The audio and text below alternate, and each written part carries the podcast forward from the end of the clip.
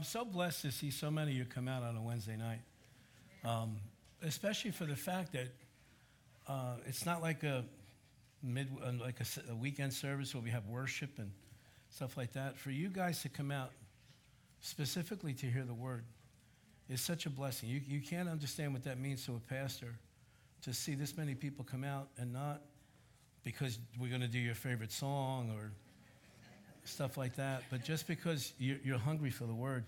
All right, so we're talking about Joseph, okay? And uh, there's some things I want you to, to hold on to and to, to keep uh, focused on as we go through tonight because I saw something um, that we're going to cover tonight. I saw something in the Word that I've not seen before. And, and this is one of my favorite stories in the Old Testament. I guess maybe because of the name, I don't know.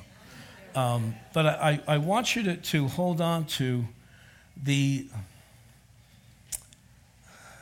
the fact that Joseph, when, when we hear his name and we think about his story, um, like you might have heard it in Sunday school when you were a kid, you think about that robe, the coat of many colors. I mean, even, even like uh, Hollywood picked up on it, made a movie out of it, uh, all this other kind of stuff. So you think of Joseph, you think of that, that beautiful coat that he had that his dad made for him, either had made for him or made for him, coat of many colors. It was the identifying mark of Joseph. Amen?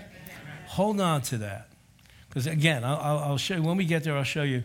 Uh, I was like, oh, wow, I never saw that before. And, and I want to bring that up because it, it, it involves a principle on, regarding how the enemy attacks us and how the enemy tries to go after our dream. And really, it's not our dream, it's a dream that God placed inside of us. Okay? When you and I come up with our own ideas and our own dream, that doesn't, that's no threat to the enemy. But when you and I begin to step into the dream that God has for you, that's when the enemy starts targeting and starts going after it. Just like, you know, in Mark chapter 3, um, and I got to go through this quick because I got to finish this tonight.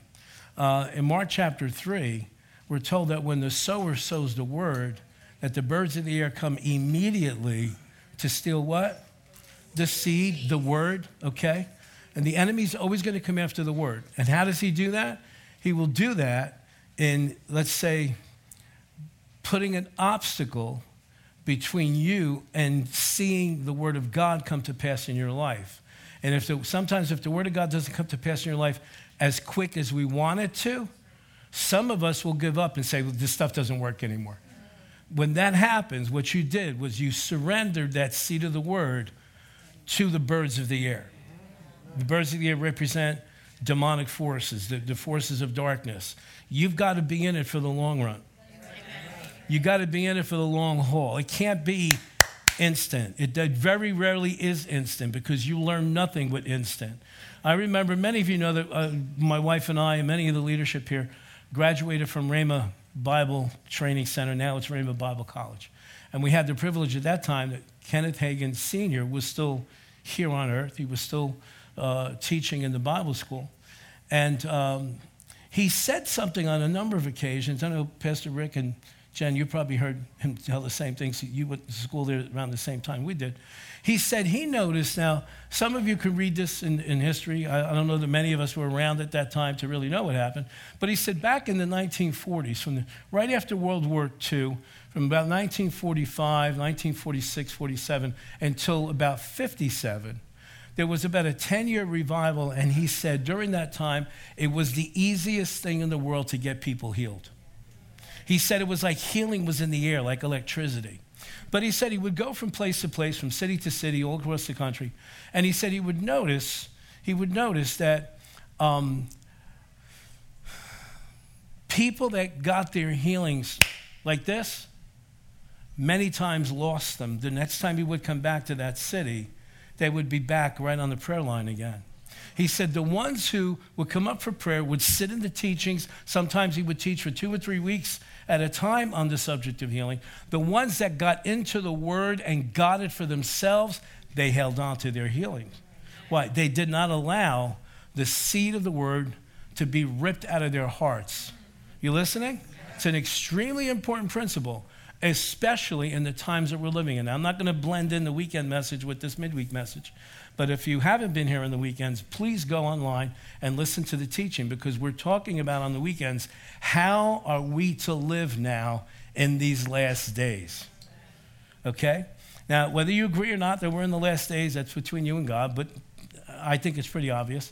So, how do we live there? And one of the most important components is, and Timothy talks about this, hold on to what you have. Hold on to the Word of God. Tonight, we're talking about dreams. We're talking about a person who was called by God to accomplish a specific plan. Okay? Now, you and I never know what the end result is going to be when we step into a dream. We don't know what's going to happen. We don't know what the, I say this all the time, and trust me, before God, I am 100% honest. I had no inkling whatsoever that this ministry would ever get to the, to the size that it is or ever get to the place that it is to be able to have this much impact over this. I, it, I had no reference point. There was nothing, there was no way for all I knew was I had to respond to what God was putting on my heart and tugging on my heart. Joseph obviously must have been the same way. He had a dream. God showed him some things. God showed him that at some point he was going to be in a position of power. But those of you who know the story, how could he ever have possibly imagined that at some point, when he's 30 years old or 33 years old, he would be the second in command in the strongest, most powerful empire that existed on earth up until that time? It's, it's like you can't wrap your head around this stuff. So, uh, let's jump into this. Uh, I'm not going to be able to finish the entire story of Joseph tonight. Um, we'll pick it up again in the future. But I think tonight I'm going to be able to give you enough to go on, okay? And um, let's, jump, let's just jump in. So, real quick, just to do a very quick review, we saw in the past couple of weeks that Joseph's family is messed up. Anybody, anybody, can anybody relate to that?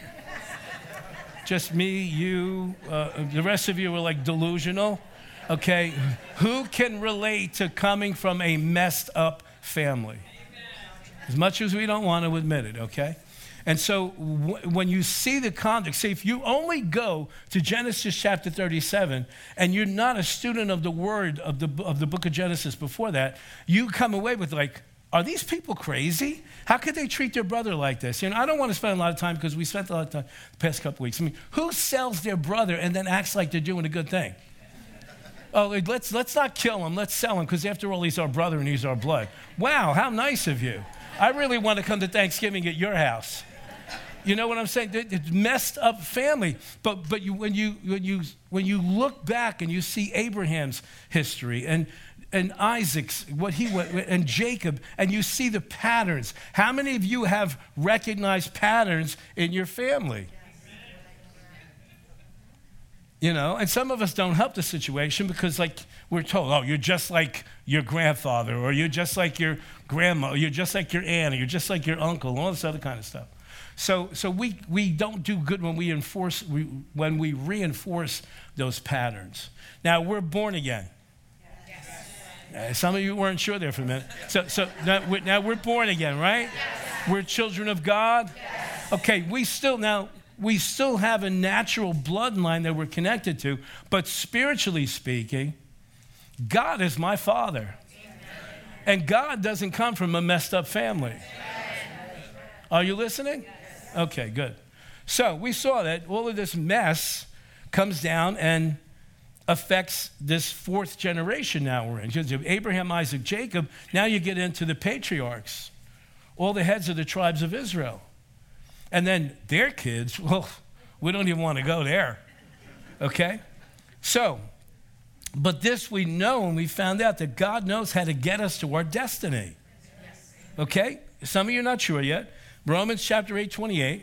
We know that all things work together for good to those who love God and we see that in Joseph's life, and we see that in Jacob's life, and we see that we see that we see even David, the adulterer, the murderer, in the book of Acts, he's referred to as a man after God's own heart. Now, why am I making a big deal out of that? Because there's hope for us. If somebody like David could be a God after, uh, man after God's own heart, then there's some hope for us. If somebody like Jacob messed up and all the other brothers and all this, they still loved God, they just couldn't get out of their own way. Does anybody know what that feels like? Yes. Where you love God, but you just can't get out of your own way sometimes. Okay? But God knows how to get you to your destiny. And He'll use those little messy parts. You listening? Maybe if I give you a little bit of an illustration. Um, I, I, watch a lot of uh, food, food shows, food networks. You know, I used to be in the restaurant business. So I like to sit there and, and say, that's not right. That's not right. It gives me a challenge. So, so I notice now, now, now watch this now. If you're going to make, um, let's pick something universal. Let's say you're going to make beef stew, right? So you're going to buy some meat, you're going to buy some meat, and hopefully you get something decent, okay? Now, there's a main step that if you don't do it, you're going to have soup, not stew. And that's you have to flour the meat. Everybody know that? You have to flour the meat and then you have to brown the meat. And but inevitably, inevitably, when you brown the meat, what happens to the meat in the pan? It sticks to the pan. So you're looking at it going, I'm messing this up here. The meat's all stuck to the pan. But what happens then? Because now you pull the meat out and you got, I got a mess on my hands. I got all this meat stuck to the But then when you deglaze the pan with either some cooking wine or something, what happened? They'll, they'll say that to me, get all them little bits up.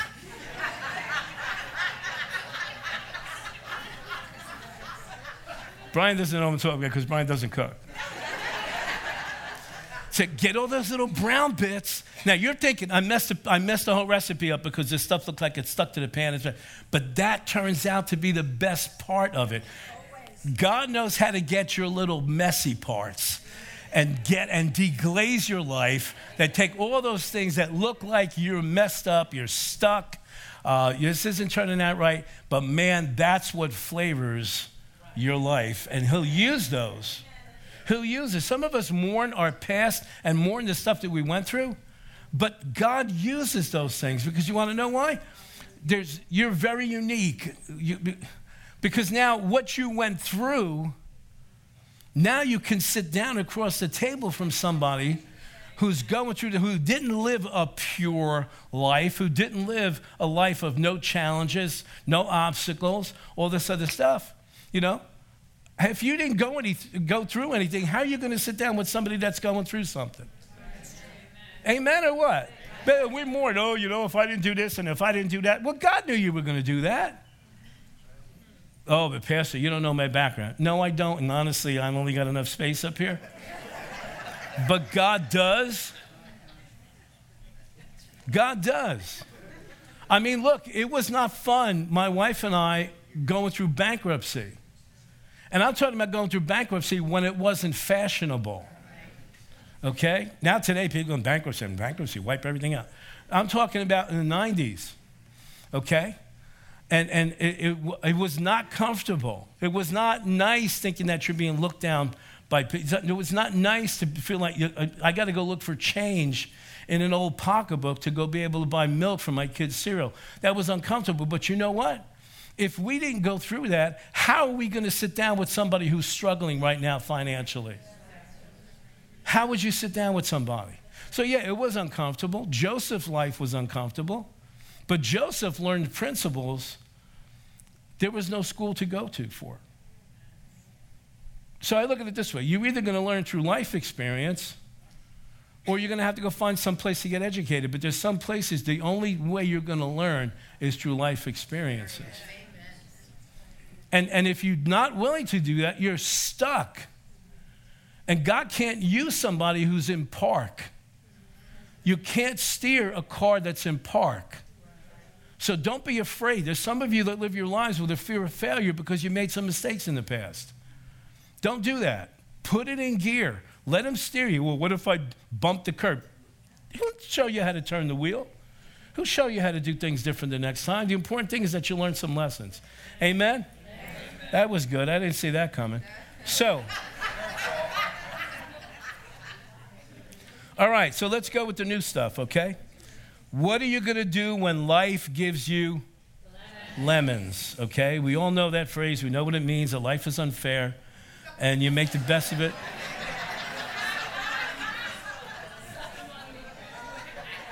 What did I say?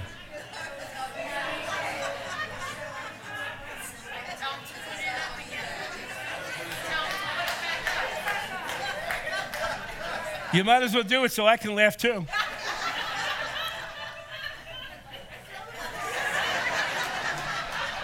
I wasn't ready yet, but let's go for it.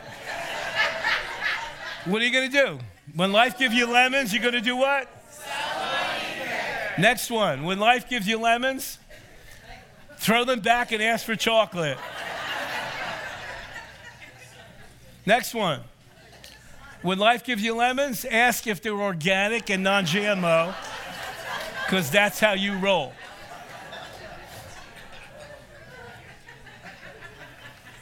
So, they threw him in a pit and sold him into slavery. Joseph has his first lemon. And then the brothers lie to their father. Imagine what I can't even fathom mess, how messed up this family is. This Jacob, this poor old man, he's been enough in, through. He's been enough, through enough in his own life before the kids even showed up. He had enough drama going on. Now he's very old. He's feeble in his old age, not feeble of mind, but he's, you know, he's an old man. And you'd think they would have some compassion on this guy, okay? They plot this thing. They're going to take the coat of many colors. Remember that? The thing that identified Joseph. And they kill one of their rams or sheep or something. They dip it, they dip his coat that identified him in the blood of this animal. They come back from their, their uh, you know, feeding the flocks. They come back home to the camp and they practically throw the coat at the old man and say, hey, check this out and see if it's your son or not. Really? And you don't expect this guy to have an heart attack or a stroke or something? Especially that you know this is the one who's so close to his heart? There's like no sense of compassion. There's no sense of tenderness. There's no sense of understanding. There's, there's no pity for this old man. This is crazy. Okay? Jacob is inconsolable, and the first words that come out of his mouth is, I will mourn for my son for the rest of my life. That's terrible. It's terrible. Thank God the story turns out the way it does. So, verse 36 of Genesis 37 signals the next phase of Joseph's life. Now he's completely disconnected from his family. As far as his father knows, my son's dead. He's gone. As far as his brothers know, we'll never see him again. We'll never have to deal with this dreamer again. Okay? And so what happens? Verse 36 Meanwhile, the Midianites, the ones who got Joseph from their brothers and bought him for 20 pieces of silver, okay? They sell him in Egypt to a man named Potiphar, one of Pharaoh's officials, the captain of the guard. So this is a big shot in the government. Genesis 39, I'm skipping here to just get through this, so we're hitting high points. Now, he, he, he uh, let's, let's, let's back up. His brothers throw him in the pit. They sell him to the Ishmaelites, the Midianites. They sell him to an official of the Egyptian army. He's disconnected from his family now. And we don't really know how long of a time this took between the time that they bought him and they got to Egypt. We're assuming that from one phrase to the next, he said, okay, so it's there and boom. We don't know that. They're in a caravan. We don't know how long this caravan has taken to get from where they were, where the brothers were, to now Egypt. We don't know. Could have taken weeks, it could have taken a month. They might have stopped at other places to trade. All right? So now he gets appointed by Potiphar. Potiphar sees there's something different about this guy. There's something about him. He's, he's talented. He knows how, how to administrate. He knows how to run things. Okay? And so what happens? In verse 30, uh, Genesis 39, verse 2, the Lord was with Joseph so that he prospered. And he lived in the house of the Egyptian master. When his master saw that the Lord was with him and that the Lord gave him success in everything he did, Joseph found favor in his eyes and became his attendant. He's still a slave, he's still property, but he's been elevated in the household. And so Potiphar put him in charge of his household and he entrusted to his care everything that he owned. In other words, Potiphar realizes there's something about this guy. Now, even though they didn't believe in the God of Israel, they believed in gods. The God of Israel was somebody they knew existed, and he recognized because of his character, because of his ability, because of what he could produce, it translated to Potiphar the hand of God is on this guy. Okay? Are you listening? Okay. Can I take a little 30 seconds? People are watching you. Your employers are watching you. If you're in your own business, your customers are watching you. People are watching you to see what our character is going to be, to see what we can produce, to see, this is even better one, to see how we handle when life doesn't go the way we think it's supposed to. You listening? That speaks louder than any gospel message that you can put, put together. Potiphar saw something on this guy. Now, something very drastic must have happened to Joseph in that pit experience. Potiphar saw it. You see, when you're in the pit, you've got nothing but time. I'll say it again. When you're in the pit, you've got nothing but time. And in the pit, the best thing that you can do is to start taking an inventory of yourself. You know what most people do in the pit? They start rehearsing whose fault it is that put them in the pit. And if it wasn't for this, and if it wasn't for that, and if I should have did this, and if I could have did that, and that person, and what they did to me, and how they treated me, and all this other kind of stuff. If you're in that season right now where you feel like you're stuck, the best thing you can do is take inventory of your life. Why? Because you want to come up on the other side of that pit changed. You listening? Okay, Joseph, Joseph is now in a different position. He comes out different. Joseph has got to stand on his own now. He doesn't have daddy to defend him anymore. He doesn't have daddy to show him favoritism amongst the brothers in the family. His eyes got off the dream and got off unto God as a matter of survival. You listening? Excuse me. has. You see what I'm saying here? When you're in the pit, you stop looking at what you think is going to happen and you start looking to God just for survival. 1994, I was in the pit. I was in the pit. Oh, I, I was still saved, going to church, serving in church, and all kinds of stuff. But inside, I was dying. I was stuck. I was stuck. And I remember telling my wife, I, I don't, it was November of 94. And I, I made an appointment to speak with somebody who I considered my spiritual mom, okay? And I said to this person, I am so miserable right now. I am so stuck right now. I'm so, I just, there's got to be more than what I'm experiencing here. I didn't realize that God had me in the pit for a purpose. I said to my wife and I said to this person, one of three things is going to happen within the next six months.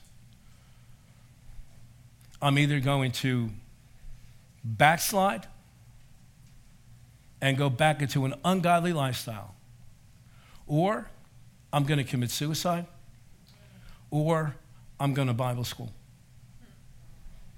That's how stuck I was in that pit. I couldn't see my way out. I knew there had to be more. I knew. I, I thank God now that I took the third choice, door number three. Yeah. But it was that bad. It was that. Listen to me. Listen. I'm not. I'm not trying to be dramatic here. It was that bad. And and when you're in the pit, you can't see anything around you. So the best thing you could do is look up. If you're in that pit experience right now, where you're feeling like you're stuck, you're feeling like, especially there's a certain age that you come to where you start realizing, I don't have that many decades ahead of me. And if I don't do what I'm supposed to do now, it really puts pressure on you. Anybody know what I'm talking about? So now, now, listen, if you don't start looking up, whatever time you have left, you will live in regret rather than expectation. You listening to me? You will live in regret. So if you're in that pit experience, open up to the Lord. Say, Holy Spirit, come please, and just just do an inventory here. Show me what's going on. Show, show me where I've missed it. Show me where I've not applied myself. Show me where, show me what I'm supposed to be believing for. Show me. Okay? Because we're not supposed to live in the pit. We, we go in there from time to time, but we're not supposed to live there. Okay? You got it? And listen,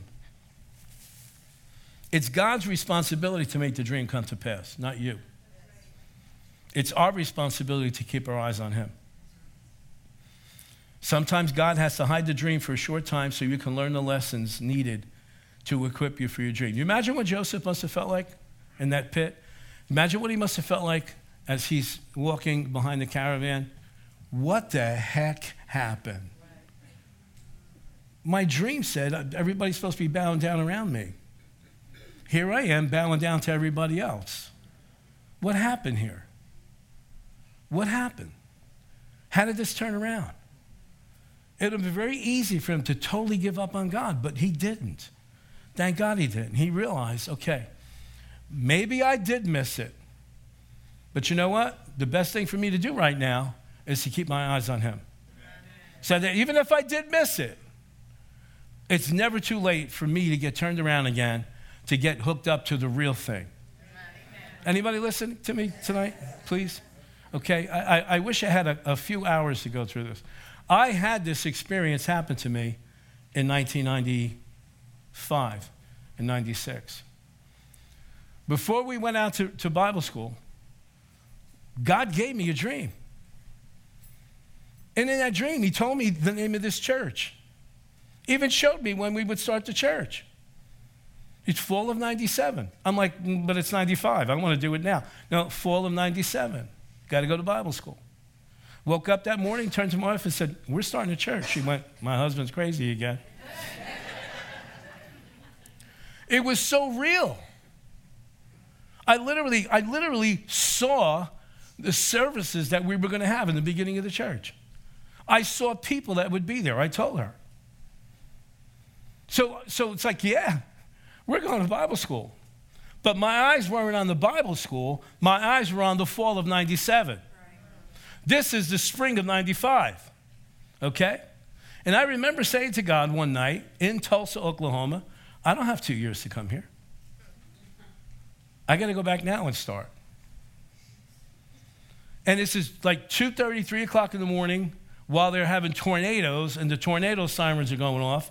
And if you've ever lived out there in Tornado Alley, across the bottom it says very, it's very comforting. Across the bottom of the screen it tells you if you live in certain certain, am I right? If you live between this block and that block, take shelter now. so it's like 2:30 in the morning. We're in a hotel. Never been to Tulsa, Oklahoma. Never even been to that part of the country before. And I'm watching a TV pro, Christian TV program. There's a person doing a teaching on there. Marilyn Hickey. Anybody know who Marilyn Hickey is? Wonderful, wonderful teacher of the word. Okay, she's still on TV. You can still watch her. Go on YouTube, hear her teachings. And she's now, I'm, I'm, I'm laying in bed going to God, I can't come here for two years. I got to do this now. I got to do this now. It was so alive, it was so real. Okay? And she starts teaching on Moses and how God said to Moses, You go do what I tell you and when you're ready, your brother Aaron will come and meet you. And when you get there, I've got a whole, I'm paraphrasing. When you get there, when you get to where you're supposed to be, I will have all these people in place to help you. Talked about a person named Bezalel who was anointed by God to, to handcraft all of the fancy artwork for the tabernacle. He said, I got this guy ready. Your brother Aaron's going to be ready. Your sister Miriam, she's a troublemaker, but she'll be there too.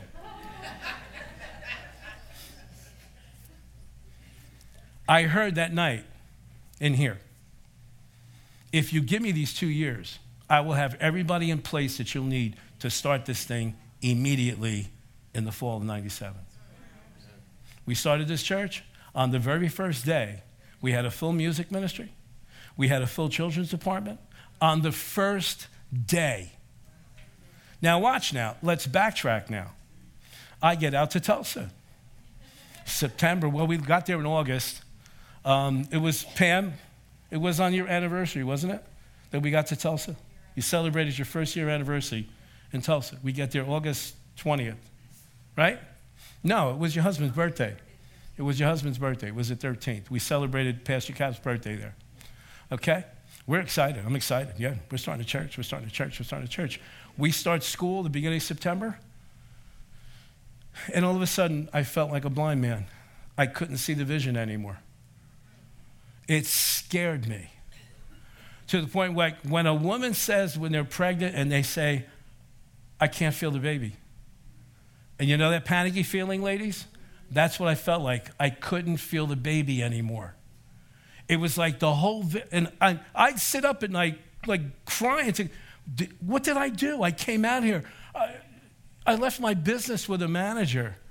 I pulled my kids out of school, took them away from their friends. What's going on here? It's not real anymore. Did I make this whole thing up in my head? Not a word from God. That lasted exactly nine months. Nine months I had to go to school every day, had to go to church, and, and, and make believe the baby's still jumping. After nine months, all of a sudden it was like, whoa, it's back. It's back. Now, why? Why? And I remember on a Sunday afternoon sitting at the, at the table in the house that we were living in Tulsa, describing this to Pastor Cap, saying, the only way I could describe it is God took the reality of that dream and hid it. Because if He didn't, I wouldn't have paid attention to Bible school. I would have sat there all day long like a, like, like, like, like uh, a young lady in high school when they sit there and write their name out in marriage, Mrs. I would have spent the whole first year imagining what it's like. You listening to me? Joseph had to die to the dream before God could resurrect the dream. If you're not willing to let the dream die, there's going to be no power. Why? Because there can't be a resurrection without a death. And some of us are so desperate that we want to keep the thing on life support. Are you getting any of this? So Joseph's willing to, like, hey, I don't know where he's taking me, but I'm just going to hold on. And sometimes God will put you in a position we got no choice but to hold on. So, in the meantime, Joseph's willing to apply himself. God blesses him with protection and favor with his master. When your eyes, listen to me, listen to me, and this one's good because of the days that we're living in. When your eyes are on God, you prosper even in the midst of hell on earth. When your eyes are on God, you prosper even in the midst of hell on earth. Everything else can be going, crazy. everything else can be going crazy. Going, how many of you remember 2008? How many remember the recession of 2008 when, every, when the, the bottom fell out from everything, right? Churches, churches all over the country started canceling all their guest ministers because they anticipated, oh, things are going to be tough, things are going to be tough, things are going to be tough. We're like, hey, this ain't our recession. This is the world's recession. We don't belong to the world's economy. We belong to the kingdom's economy. You guys want to have a recession? God bless you. Go ahead. We're going, we're just, we're just going to keep doing what we're doing. Okay? Because we learned this. This is for somebody. You never decide what you're going to do for God based on what, whether you can afford it or not. You do it based on whether He told you or not. Because if He told you, guess what? He'll provide what you need to accomplish it. So, so in 2009, the CFO that we had, we had hired as a consultant, comes to me and goes, I don't know what is going on here. Most churches have lost major money. You had a 14% increase in 2008. Why? Why? Listen to me. Because when you keep your eyes on, man, this is for somebody very, that you're in it right now. When you keep your eyes on God, He will prosper you even when the rest of the world is falling apart. Because we're not of the world. So if we're not of the world, then my dream is not of the world. My dream is of the kingdom. You listening to me? Somebody needs to hear this stuff, even if I don't get to where I'm supposed to be tonight. Lift your eyes up. You gave up on your dream. God never told you to give up on the dream. Well, I feel like I'm in the pit. You might be in the pit, but Joseph still held on to in the pit. He kept his eyes on God. Keep your eyes on God, but you don't know what's going on in my life. No, I don't, but he does. Keep your eyes on God. You don't understand, everything's falling apart. Oh, trust me, I know what that feels like. I know what it feels like to have your life going through your hands like sand at the beach. I know what that feels like. But I also know what it feels like to say, um, You called me to this. I'm not even going to try to sift it anymore. It's up to you what you want to do. Keep your eyes on God. He will never, ever fail you. Are you listening to me? Some of you don't, no. Some of you don't have the right to give up on your dream because your dream is supposed to impact generations in the future. And it's not up to you whether you are too tough, it's too, too bad, suck it up. Well, you don't know how rough it is. No, no, no, I don't know particularly your rough. I know my rough. Okay? You don't have the right to give up on that dream. It wasn't yours to begin with. You have no right to put it down because you didn't pick it up. God put it on you. Is this touching anybody tonight? There's some, some, I don't need to I appreciate that, but just take it in, okay? And, and especially those of you that may be over 40, and you start, because at, at over 40, the enemy comes with a special kind of tactic. Oh, it's too late now. Oh, you missed it now. Oh, you screwed up too much now. God can't use you now. I said to God, I got to Bible school at 39 years old. I said, why couldn't we do this 10 years ago? And he reminded me Moses was 80 when he got started. 80. Oh, Lord Jesus, thank you for not making me do that. Never too late. For you to assume that it's too late means you don't really know the dream. God said through the prophet in the Old Testament, Your latter days shall be greater. The glory of the latter days shall be greater than the, Lord, the glory of the former days. Some of us always assume that we're going we're going to reach our peak at a young age. But sometimes what your dream requires is so much life experience so you don't screw it up. All right, I'm, going to mind my own business now. now, let me get to the heart of this. I only got 10 minutes left. Now, everything's going good, right? Joseph is now in control of the house, okay? He's the, he's the big shot of the house. Even though he's, he's still a slave, he's still property of somebody, but he's elevated to where this guy, who, who's not a dummy, because Potiphar didn't get to be the head of the palace guard by being stupid. Okay? He got to where he is because he was smart. He got to where he is because he knew how to handle his affairs. He's not a dummy. He, he's learned how to trust people, okay? So what happens? He takes this slave and he elevates him to gives him control over the whole house. In fact, we're going to read it. Potiphar says, "All I need to think about is what I'm going to eat. You handle everything else." Man, that's a, that's a trusted individual. I've been privileged in my life to have people like that around me. So look, Genesis 39, verse 6. So Potiphar left everything he had in Joseph's care. With Joseph in charge, he did not concern himself with anything except the food he ate. Now Joseph was well built and handsome. And after a while, his master's wife took notice of Joseph and said, Hey, come to bed with me. But he refused. With me in charge, he told her, my master does not concern himself with anything in the house. Everything he owns, he has entrusted to my care. No one is greater in this house than I am. My master has withheld nothing from me except you, because you're his wife. How then could I do such a wicked thing and sin against God? And though she spoke to Joseph day, Joseph day after day, he refused to go to bed with her or even be with her. He's like, I'm not even going to be in the same room with you. Now, can we get real here tonight? He's 17, 18 years old. Do I have to go any further? and it says he's handsome and well built.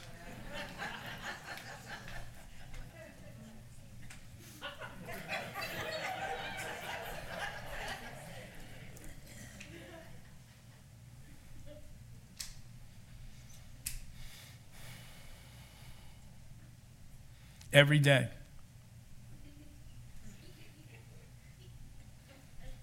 Every day.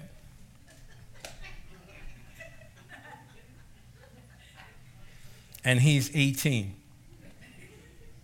and handsome.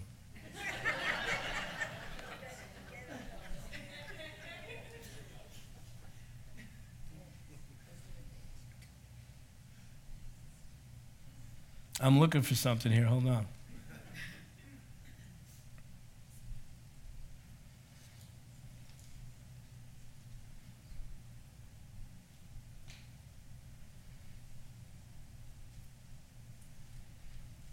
I guess I read this but didn't put it in my notes. When Joseph becomes the head of Potiphar's house, Potiphar gives him a robe, but this one's made out of fine linen, not coarse wool like he had when he was a kid. You listening to me? Are you listening to me? His father made him a robe, but his father doesn't have Egyptian cotton. His father has wool. Did you ever wear wool? Now, when he gets there, he's given another robe. But this one is of fine linen. And he must have looked a lot finer in this robe.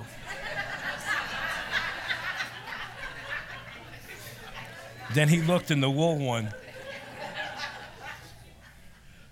But watch this now. Again, it's the robe that identifies him. He wears it like a uniform. Because Potiphar's got a whole house full of servants. This is what's caused him to stand apart. He's got a fine linen robe. Now, let me paraphrase the rest of this. One day he goes in the house, the other servants are gone. She probably told the other servants, hey, go get me a pack of cigarettes someplace. Because she wants to be in the house alone with 18 year old. Okay. Hell, yeah, all the ladies went handsome, well built, with fine linen. And so she now corners him.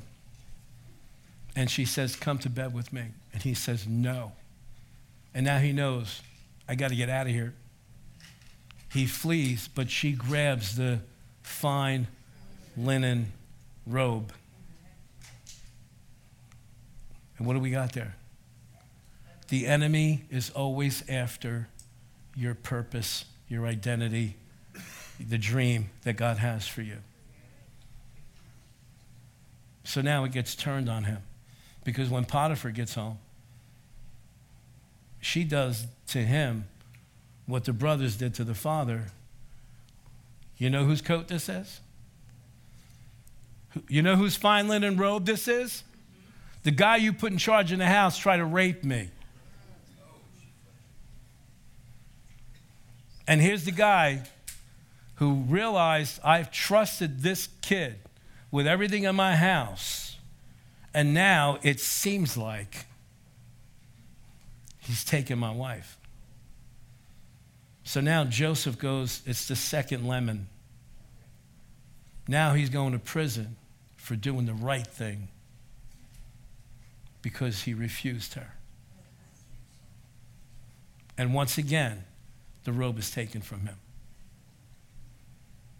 Now, let me get ahead of myself here a little bit because when we come back to this subject, when we come back to this, this portion of Scripture again, we're going to find out that through a series of miraculous events, Joseph ends up in front of Pharaoh. And he's used by God supernaturally. Literally, the gifts of the Holy Spirit are operating in Joseph, even though it's Old Testament. Because the gifts of the Holy Spirit still operate in the Old Testament. That's how prophets operated, that's how miracles happen. And he's able to interpret dreams for Pharaoh that no one else can. And through the interpretation of those dreams, a plan is made to save the entire Egyptian empire from famine. And what does Pharaoh do? He puts a royal robe on him. But this time, he doesn't only have a robe, he's got a ring. Pharaoh gives him his own signet ring, and he puts a gold chain around his neck. The dream is coming to pass. Suffered like hell Looked like it was never going to happen. This is like 14 years later, but it comes to pass. And this time, the robe is not taken from him. You listening to me? Let me wrap this up this for tonight just with this, okay? You have an identity in Christ. The enemy knows that. God is not the one that's going to dangle it in front of you like, hey, wouldn't this be nice if you had this? And then, psych, take it away. Okay? He doesn't do that. That's not what a good father does. But you have an enemy that hates you. You have an enemy that does not want you wearing that robe of righteousness. He does not want you walking around with the signet ring of authority. He wants you to crawl on your belly on this earth as a beggar, to stay confused, to stay defeated. He does not want you walking in your purpose. And so he'll go after your dream.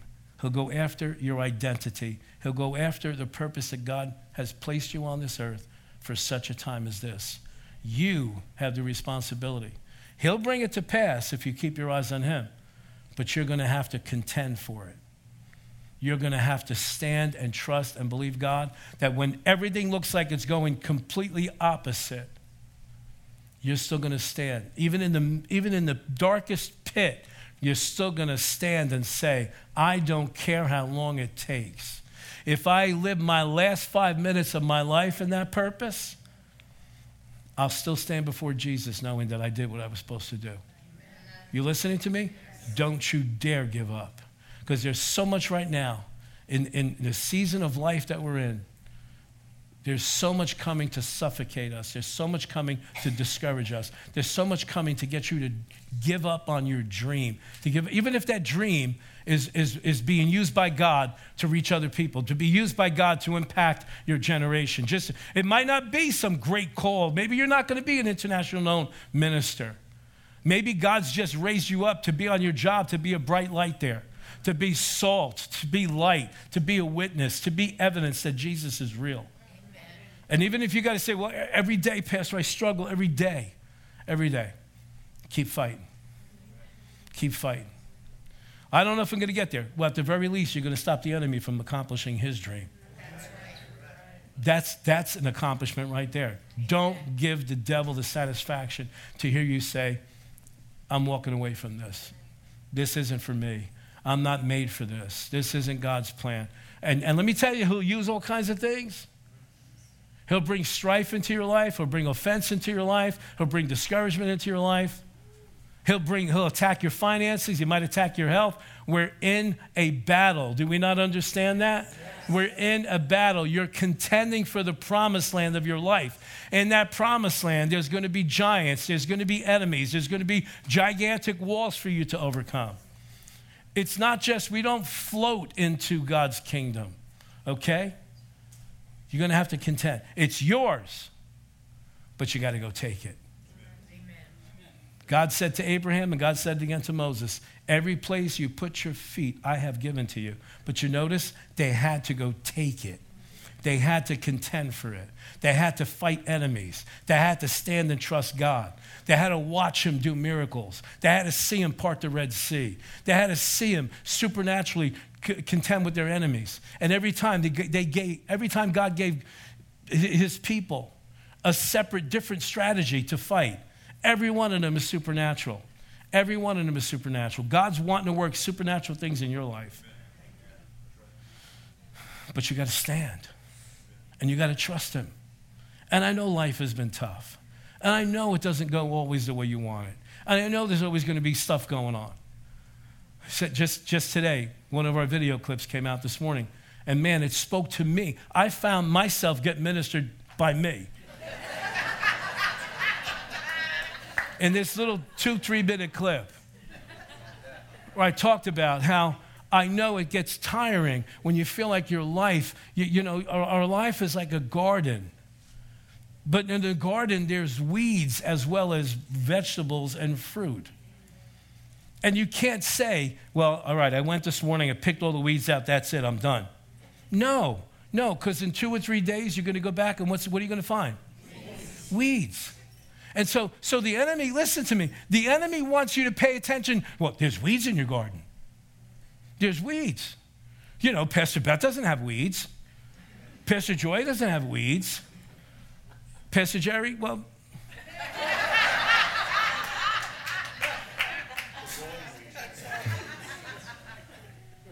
so the enemy will get you into guilt and condemnation because you still got some weeds in your life. So pluck them out. Yeah, but I'm gonna, you know, I, you know, I'm good for a couple days, and okay. Well, then on the third day, go pluck the weeds out again. But in the meantime, the fruit is growing. In the meantime, there's evidence that there's life in your garden. Keep your eyes on the fruit.